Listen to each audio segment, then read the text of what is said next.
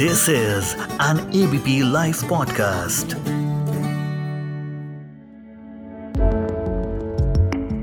रब ने बना दी जोड़ी। शादियों में ये लाइन तो सुनने को मिलता ही है। रब जोड़ी भले ही ऊपर बनाता है, पर जोड़ी पर मुहर तो हमारे यहाँ शादियाँ ही लगाती है। शादियों का सीज़न शुरू हो चुका है और ऐसे में लोग अपनी शादी में कोई कसर नहीं छोड़ना चाहते हैं। वैसे तो इंडिया में कई तरीके से शादियाँ होती हैं, पर कुछ शादियों के बारे में लोग थोड़ा कम जानते हैं। उनमें से दो है कोर्ट मैरिज और registered marriage.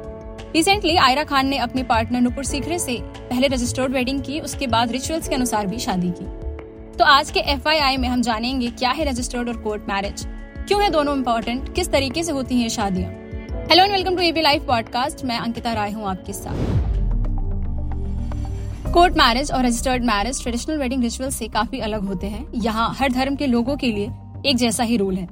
मैरिज रजिस्ट्रेशन कराने के बहुत सारे फ़ायदे होते हैं। शादी का सर्टिफिकेट लेने के लिए विवाहित जोड़े को रजिस्ट्रार के सामने कुछ सबूत और गवाह पेश करने होते हैं। रजिस्ट्रार मैरिज सर्टिफिकेट देता है, जिसे मैरिड कपल बहुत सारे गवर्नमेंट फैसिलिटीज़ का फ़ायदा ले सकते हैं। अब बात करते हैं कोर्ट मैरिज की। इस शादी को करने के लिए बालिक जोड़े को कोर्ट रजिस्ट्रार को एप्लीकेशन देना होता है और इसमें तीस दिन का नोटिस पीरियड होता है।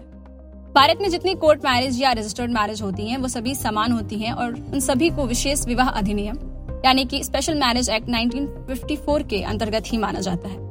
इस मैरिज एक्ट के अंतर्गत दो धर्मों, दो कम्युनिटी या दो देशों के लोग शादी कर सकते हैं।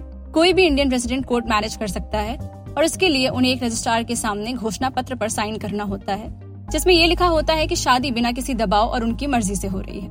कोर्ट मैरिज के कुछ नियम हैं जो कि इस तरह हैं कि लड़का और लड़की शादी के वक्त अनमैरिड होनी चाहिए। दोनों का अडल्ट होना यानी दोनों की उम्र कम से कम 21 या उससे अधिक होनी चाहिए। शादी में दोनों की सहमति होनी चाहिए।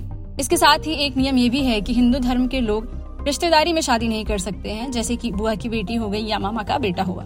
इसके अलावा कुछ नियम ऐसे भी हैं जिनका पालन होना चाहिए। कोर्ट मैरिज करते वक्त कुछ डॉक्यूमेंट्स की ज़रूरत होती है। जैसे कि लड़का लड़की दोनों का आधार कार्ड, पहचान पत्र, ड्राइविंग लाइसेंस। उसके अलावा उनकी passport size photo, high school marksheet, birth certificate, signed affidavit, permanent residence certificate.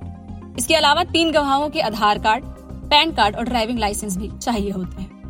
शादी के बाद सर्टिफिकेट इशू होता है और साथ ही तीस दिन का टाइम पीरियड होता है। इस दौरान अगर किसी को शादी से कोई दिक्कत होती है तो वो अर्जी डाल सकता है। पर अगर कोई शिकायत नहीं आती है तो तीस दिन बाद ये प्रोसेस आगे बढ़ता है। इसके साथ भी ये जानना ज़रूरी है कि कोर्ट मैरिज के लिए माता पिता की परमिशन की ज़रूरत नहीं होती है। लोग अक्सर कोर्ट मैरिज और रजिस्टर्ड मैरिज को एक जैसा समझ लेते हैं, पर दोनों में थोड़ा सा डिफरेंस है। शादी बिना रीति रिवाज के साथ मैरिज ऑफिसर के सामने की जाए, जिसमें तीस दिन का समय दिया जाता है और तीस दिन बाद रजिस्ट्रेशन सर्टिफिकेट इश्यू होता है उसे कोर्ट मैरिज कहते हैं। वहीं शादी को सभी धर्मों और रीति रिवाज से करने के बाद रजिस्ट्रार कार्यालय में आवेदन करके जो सर्टिफिकेट लिया जाता है उसे रजिस्टर्ड मैरिज कहा जाता है। शादी के सर्टिफिकेट बहुत आ, काम आते हैं इससे बहुत सारे सरकारी फ़ायदे होते हैं। जैसे कि नेशनल बैंक में लोन लेना हो ज्वाइंट अकाउंट ओपन करवाना हो पासपोर्ट बनवाना हो लड़की को सरनेम ना चेंज करना हो किसी दूसरे देश में स्थायी निवास के लिए अप्लाई करना हो या और भी ऐसी बहुत सी चीज़ें। तो ये था आज का एफ़ मिलेंगे कल only on ABP Live podcast